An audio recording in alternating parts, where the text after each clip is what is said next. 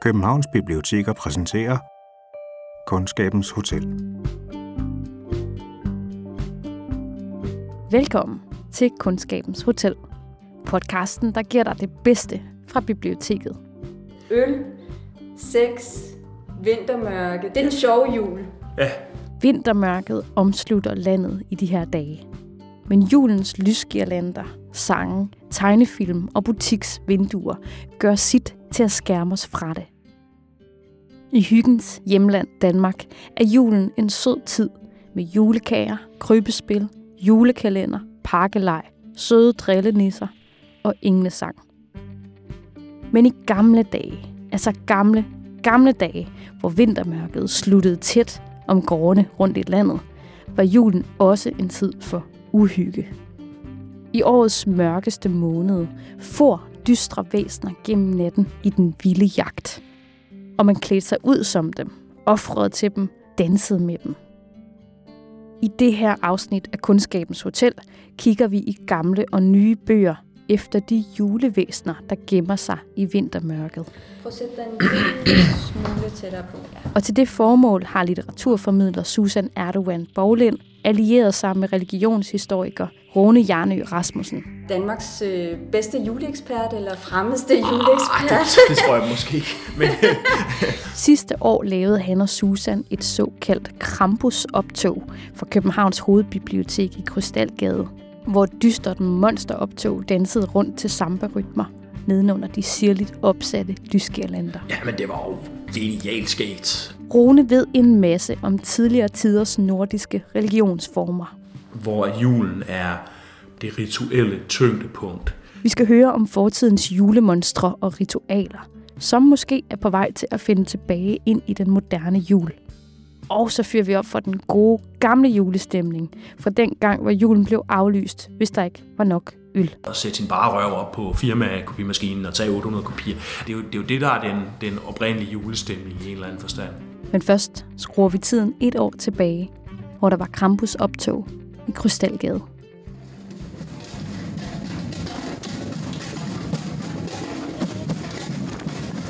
Krampus er jo sådan en sydtysk tradition nede fra Alperne, hvor at de ligesom har bevaret det, man her hjemme engang kaldte julebukken, men så går de bare helt amok med sådan nogle øh, fuldstændig Hollywood øh, special effects-agtige masker der, ikke? og med dioder i øjnene og sådan noget. Det er som om den der tradition bare er blevet ved med at være helt frisk og sådan ny. Den er, det er aldrig blevet sådan noget sådan lidt nostalgisk noget med, med halm, træskoen og violiner. Ikke? Så det er sådan meget ja, frisk på en eller anden måde. Og så, øh, så havde jeg engang fået det en tosset idé, at vi skulle kombinere øh, sådan et krampusoptog med samba-orkester.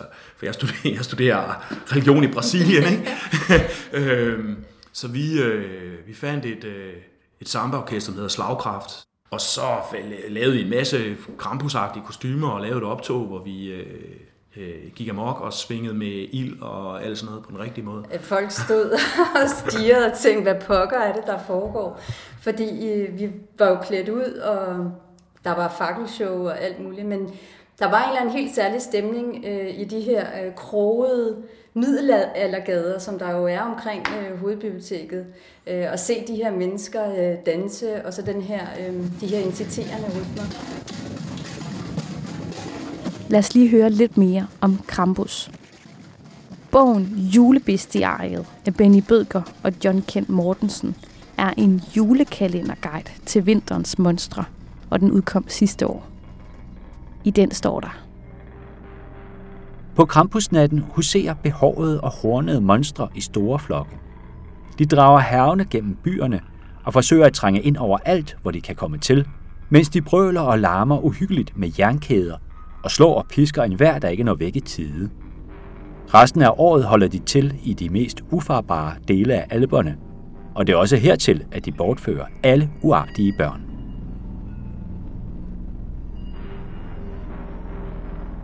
Hvorfor har, har den her type traditioner ikke levet videre i Danmark, som jo... Altså, de nordiske lande er jo kendt for at være julelandene per definition. Ja, det er et godt spørgsmål. Jeg kender faktisk ikke den specifikke historie. Øh, altså, Krampus, som det ser ud i dag, er, er, er øh, vist noget, der er sådan blevet opfundet igen, ned igennem det 20. århundrede, hvor man sådan har sagt, nu skal vi skulle have gang i det her igen, og, og så er man begyndt at lave de her øh, rigtig vilde øh, øh, masker og sådan noget. Øh, julebukken har man øh, i Danmark, er det lykkedes i ret høj grad at undertrykke julebukken, fordi man, man betragtede det som, som øh, problematisk fra kirkens side. Det blev ved i ret en del længere tid op i Sverige og op i Norge, men er så også klinget af. Og det man jo så typisk gør, når man gerne vil have sådan noget til at forsvinde, det er, så finder man på noget, noget andet sted for, som mm. så er herrekedeligt. Altså for eksempel, øh, for eksempel har man i Sverige noget, der hedder Stjärngossar, som, som er øh, altså, øh, sådan lidt Lucia optogagtigt noget. Lucia-optog er i sig selv et eksempel på det. Altså, Lucia øh, var oprindeligt Luce, som man også, blev, også nogle gange kaldt for Lucifer og Lilith, den øh, dæmoniske kvinde, ikke også, som, som øh, bragte lyset. Den gamle tids Luce var altså ikke en yndig, hvidklædt helgens skikkelse. Lad os lige kigge lidt i bogen Nordens gudeverden. Nordens Gudverden er et tobindsværk fra 1951, der kigger på gudskikkelser og ritualer i den nordiske oldtid, på baggrund af den nordiske mytologis dækning, oldtidsfund og mundtlige overleveringer. I den står der. Lucia-dagen personliggøres ofte i Vestnorge som en ondsindet troldkælling Lusse, der i spidsen for sit overnaturlige følge, Lussefæren, for gennem luften i denne årets længste og uhyggeligste nat. I Ulvik, Hardanger, måtte ingen opholde sig under åben himmel lussenat. Det var et vågestykke, om nogen den aften sprang hen i staburet efter fladbrød. Fik Lusse fat i vågehalsen, smed hun ham hen på en harve, der vendte tænderne opad og slog ham helseløs.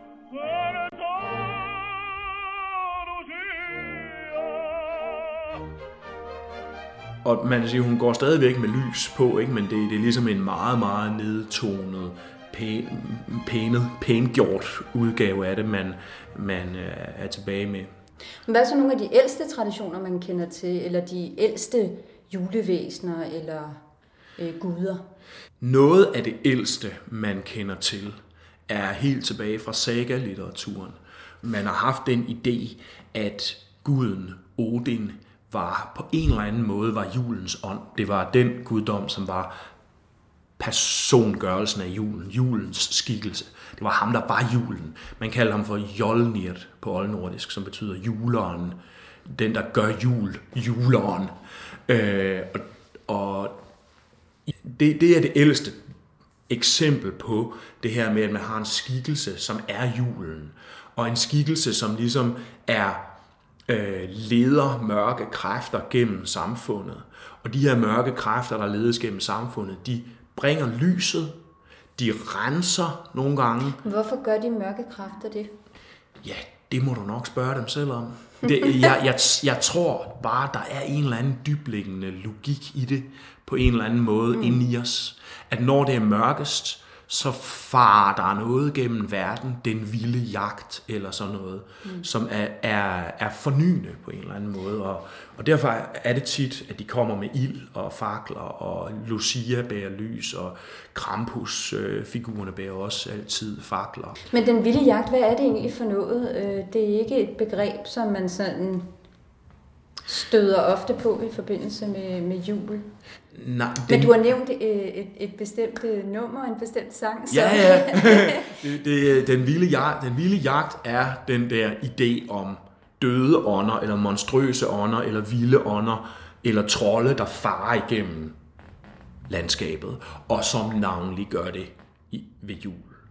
Øh, og det er sådan en idé, man har haft. Og der, det kender vi for eksempel fra den gamle Johnny Cash sang.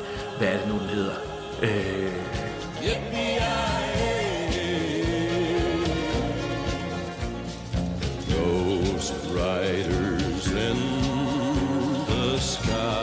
den, den sang er, er jo så en nordamerikansk øh, udgave, af, udgave af den samme, eller den beskriver en nordamerikansk øh, version af den samme forestilling om en bevægelse af døde ånder. Det, det er så et død, en død cowboy trail. så, så det er døde cowboys, som rider afsted med deres døde longhorn. Men det, det er en forestilling, man har rigtig mange steder i Nordeuropa. Men hvilke ting gjorde folk så? Altså nu nævner du sådan noget som den vilde jagt, som måske så også ligger til grund for, for optogene, øh, eller hvordan, men hvad, hvad spiste man, hvad drak man, hvad, hvad gjorde man øh, Altså- altså, for at fejre julen? Og, Altså, det har været jul, mand. Hvis man læser de der gamle øh, beskrivelser fra Norge eller sådan noget, jul på sådan en gård i Telemarken har været gennemritualiseret øh, sådan en juleaften. Altså ligesom sådan et voodoo-ritual der, man. Jeg studerer nede i Brasilien eller sådan noget, ikke? Altså det er bare meget, meget detaljerede beskrivelser af øh, alting, man, man, man skal gøre på en bestemt måde. Og jeg kan gå ind i de Sætter forskellige... man mad frem til væsenerne for Ja, eksempel? det, når typisk så har de, ja, det har man gjort nogle gange. Nogle gange har man, har man sat offer ud til dem. Andre gange kan man sige, at væsenerne er blevet, blevet performet. I virkeligheden er det lidt det samme som når præsten han siger, dette er Jesu øh, kød, dette er Jesu blod. Så genopfører han den situation, hvor Jesus sad omkring bordet ved den sidste nad- nadver sammen med disciplerne og sagde, dette er mit kød, dette er mit blod. Så folk har taget masker på, og så er de gået rundt imellem gårdene og ligesom været den vilde jagt. Og når de så kommer ind i køkkenet øh, eller ind i stuen, så er det dem, der kommer med julen. Så er det der, julen er kommet. Mm. Og så giver man dem noget. Så giver man dem øh, brændevin eller brød eller nogle boller eller sådan nogle ting. Så man, man, øh, man interagerer med dem. Nogle steder mente man også, at afdøde, bekendte og slægtninge kunne finde på at komme på besøg julenat. Og de skulle også have lov at tage del i julemiddagen. I Norge er det en temmelig almindelig skik, ligesom i Sverige, at maden skal stå fremme på bordet hele julenat. Denne skik forklares ofte i norsk folkeoverlevering således, at maden på bordet julenat er bestemt for de afdøde slægtninge, der gæster det gamle hjem i julens tid. I Valders måtte enhver lade lidt blive tilbage på sin tallerken efter julemåltidet. Der var flere end dem, der kunne ses. Alle i gården, der var døde det sidste år, kom igen og tog del i julemåltidet. Altså, vi fejrer jo øh, jul øh, i december måned med klimakset den 24. Men hvad gjorde man dengang? Øh, hvor lang tid varede julen, og, og hvornår faldt den? Selve julen var før kristendommen lå på det, der hed midvinter, som er, nu skal jeg se, om jeg kan huske det, det er vist den første fuldmåne efter den første nymåne efter sommersolværve. Hold da op. Så det, det, det, det er vist nok det, der er julemånen. Mm. Mm. Men så med forskellige kalendere har man så lagt selve julen på forskellige tidspunkter lidt. Okay. Mm. Det vigtige, tror jeg, er, at hvis man kigger på sin kalender i dag, så er det sgu i virkeligheden altid set lidt sådan ud på i en bestemt måde. Og det er, at den er propfyldt. Og ordet jul på det helt gamle sprog, altså helt gamle øh, germanske sprog, så vidt jeg husker, er i flertal. Det, I virkeligheden er julen ikke én ting, det er jule. Mm. Øh, så så øh, julen har været, bare været en periode, hvor der skete en masse. Og så var der Sankt Thomas dag, og så var der Santa Lucia, og så var der den dag, man holdt en fest, fordi øllet var blevet brygget færdigt, og så var der Sankt Knud, og så, altså, og det er i virkeligheden, tænker jeg, en, en, en beskrivelse af, hvordan jul har været, og lidt altid har været tilbage igennem mm, historien. Nu nævner du øl, og Ja. ja. øllet har en, øh, en særlig rituel betydning i den gamle jul. Ja, øh, altså som jeg beskrev, øh, så har man jo haft det her med, at julen, en almindelig julefejring, var gennemritualiseret på alle mulige måder. Julelysene var noget helligt, de skulle laves på et bestemt tidspunkt i forhold til månen og solen, så de ligesom kondenserede universets lys. Det var kun husfaren, der måtte tænde dem og slukke for dem, man tog, øh, øh, og så videre, og så videre. Det var det samme med øllet øllet, som jo har, har været det, vigt, det vigtige element i, i julen, et meget vigtigt element. øh, så der er eksempler på, at man taler om, at man har måttet aflyse julen, hvis der ikke var øl, tilstrækkeligt øl nok. Altså, ligesom i børnenes øh, julekalender, ikke? julen er blevet aflyst. Øh, det har man sådan nogle, nogle øh, spor af, at sådan har man tænkt, øh, hvis der ikke var øl nok, så var julen aflyst. Ikke? Så øh, i den her forstand, hvor julen ligesom er øllet, der har man selvfølgelig brygget øl i en kompliceret rituel proces, øh, i, øh, i, kan man se i folkloristikken. Og det har formodentlig sin rod i det her, jeg nævnte før, med Odin som juleren, som julens, julens ånd. Øh, for der er en saga, som beskriver, hvordan Odin og Frik havde to menneskelige, hvad skal man sige, champions, som de battlede mod hinanden i ølbrygning. Ølsagaen står beskrevet i bogen Nordens gudeverden. Godt nok i en version, hvor det er Frøja eller Freja, der battler Odin. Sagaen lyder sådan her. I Halssaga fortælles der om kong Alrik på Alrikstad i Hordeland, at han havde to hustruer. Kongen af vores datter Signy, og den lavættede Gerhild Drivstatter, hvis skønhed hans hirdmand Kold havde lagt mærke til, da hun bryggede øl. De to hustruer kunne ikke enes, og kong Alrik, der holdt mest af Geirhild, bestemmer, at han vil have den af dem til ene hustru, som kan modtage ham med den bedste øl, når han kom hjem fra Leding. Signy påkalder Frøja, men Geirhild påkalder Odin under navnet Hat. Odin kom sit spyt i karret som gær, og Geirhilds øl blev der også det bedste. Men til gengæld måtte hun love Odin, hvad der var imellem karret og hende. Det var hendes ufødte søn, Vikar, og han blev som voksen offret til Odin.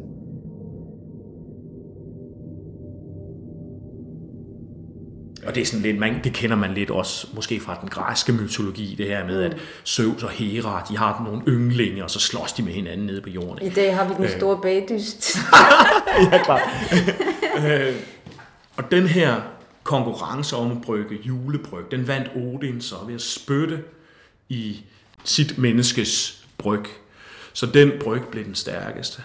Øh, og det er jo et billede, altså præcist hvilken myte, der ligger bag, eller hvilke forestillinger, der ligger bag det her, kan være lidt svært at sige, men det, det symbolikken er, som jeg ser det, er rimelig konsistent med den her idé om Odin som, som juleren eller julens ånd. At han er den, den kraft inde i øllet, som beruser os, øh, og som derved skaber, hvad skal man sige, den rigtige julestemning, som jo ikke er at sidde og kede sig ved juletræet, men meget mere at sætte sin bare røv op på firma-kopimaskinen og tage 800 kopier. At det, det, det, er jo, det er jo det, der er den, den oprindelige julestemning i en eller anden forstand. Øl, sex, vintermørke, det er sådan... Det er en sjov jul. Ja. Altså for det første har jeg jo haft det her med julestuer. Lige præcis det er ikke noget, jeg har voldsomt meget forstand på. Mm. Udover at jeg ved, at der har været et seksuelt aspekt af det. Men det var en del af, de, øh, af den senere tradition, kan man ja, sige, eller traditioner, for der ja. har jo ikke været en enkelt, men, mm. men det er ligesom noget, der... Ja, og det er sådan noget, som kirken har kæmpet imod, og sådan noget der med julestuer. Mm. Øh, men i forbindelse specifikt med julebukkene og alt det her, og, og, og øh, de her skikkelser, som ligesom er personificerer julen, øh, der er der ofte et aspekt af, af, af seksualitet i dem. Det kan være sådan noget med, at man, øh, man har masker på, og så går man rundt mellem husene. Så skal man gætte, hvem det er, der er på masken, og det gør man ved at kramse på folk. Eller de der julebukke kan, kan være seksuelt, kan opføre sig seksuelt over for folk, og spille sådan nogle seksuelle lege med dem. I landsbyen Vinden ved Horsens i Østjylland indfandt julebukken sig på en gård ifølge et uhyggeligt gammelt savn. Den er nedskrevet i bogen Nordens gudeverden. Jeg vil gerne lige advare, det er faktisk en ret drabelig, blodig beskrivelse. I en gård i Venten havde kalene efter gammel skik lavet en julebuk af halm i form af en mand, der blev pyntet med forskelligt farvede bånd og holdt i ære hele julen. Efter endt juleaftens nadver spurgte kalene en ualmindelig stærk pige i gården, der havde ord for, at hun ikke var bange for noget, om det så var fanden selv, om hun den nat, når klokken var 12, turde danse med julebukken ude i laden. Ja, svarede pigen. Da tiden kom, tog hun julebukken under armen og hoppede og sprang omkring med den ude i gården. Og hun dansede ind i laden med den, i det hun sang. Der danser hovmand, og der danser borgmand, men her danser jeg. Det gentog hun et par gange, men så sang en anden stemme, der kom inde fra julebukken, og som lød forfærdelig hul og grov. Ja, der danser hovmand, og der danser borgmand, mens fanden danser med dig. Der fortælles derefter udførligt, hvorledes fanden, som havde skabt sig om til en julebuk, dansede den ulykkelige pige ihjel. Julemorgen, da de lukkede ladeporten op, var der en sådan svoglugt derinde, at de knap kunne holde ud at være der. Pigen selv var borte, taget af fanden i julebukkens skikkelse, men enkelte stykker af hendes tøj og så blod og kød var klistret på vægge og bjælker hele laden igennem.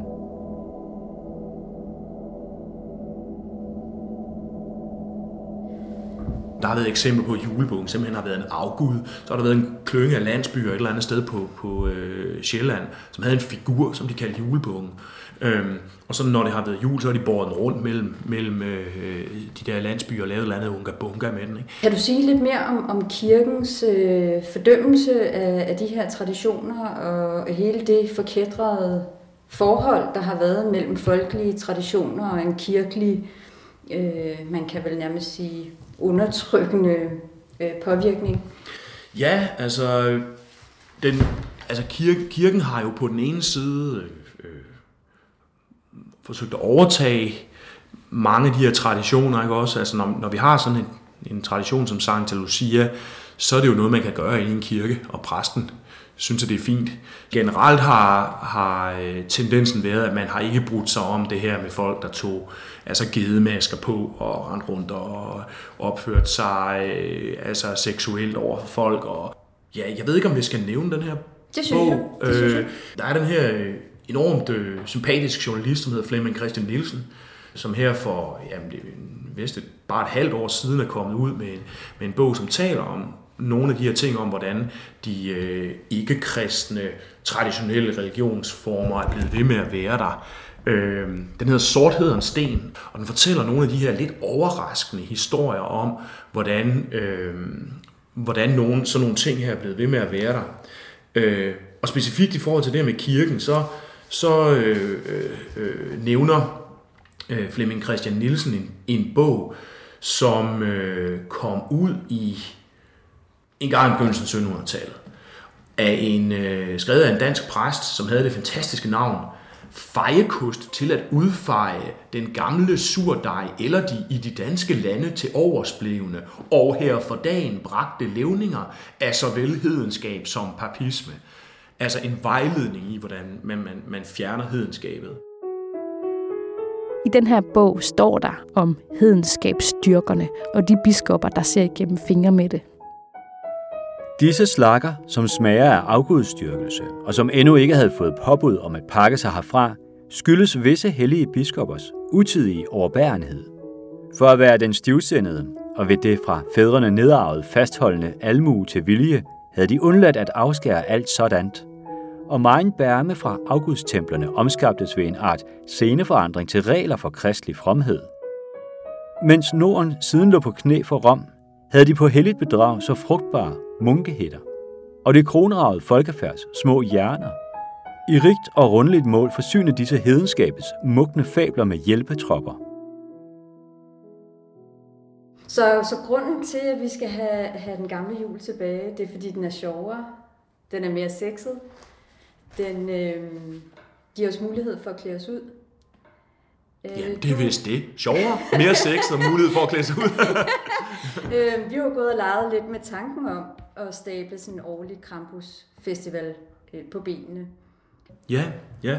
Jamen, altså, vi har en gruppe, der forsøger at, hvad skal man sige, lege med og tage nogle af de, de rigtige gamle juletraditioner tilbage og give den lidt gassen. Øh, og jeg tror, at når vi får det til at flyde ordentligt og får det til at ske, så tror jeg netop, at det er sådan noget, som forskellige grupper, som øh, ser sig selv som måske marginale, eller øh, alternative, eller øh, øh, måske i modsætning til mm, mere normative dele af samfundet, at de vil synes, at det var fedt at være med til. Øh, fordi det, det, øh, de, de her gamle øh, julekarneval med julebukken og alle de her øh, mærkelige Halloween-agtige optog af figurer, ikke også? At det i virkeligheden er, øh, ja, at det i virkeligheden er en art fejring af det andet. Mm. Det er en art, det andet af det, der fornyer os. Det er der fornyelsen kommer fra. Og det, det forestiller jeg mig, at det vil, øh, det er der garanteret folk, der, der vi kunne øh, bonde med i alle mulige underlige øh, miljøer rundt omkring i samfundet. Du kan låne Julebestiariet af Benny Bødker og John Kent Mortensen Nordens gudeverden af Axel Olrik og hans Ellekilde og Sort hedder en sten af Flemming Christian Nielsen på Københavns Biblioteker. Søg på vores hjemmeside eller spørg din lokale bibliotekar. Kundskabens Hotel er produceret af Københavns Biblioteker. Mit navn er Anne Jeppesen. Vores speaker var Jakob Kær. Og det var Susan Erdogan Borglind, der interviewede Rune Jarnø Rasmussen. Og så går vi fuldstændig balalaika. Vores kendingstrack er lavet af Euclid Elms. Undervejs spillede vi et kort klip fra Johnny Cash-sangen Ghost Riders in the Sky og et klip af Santa Lucia, sunget af Enrico Caruso.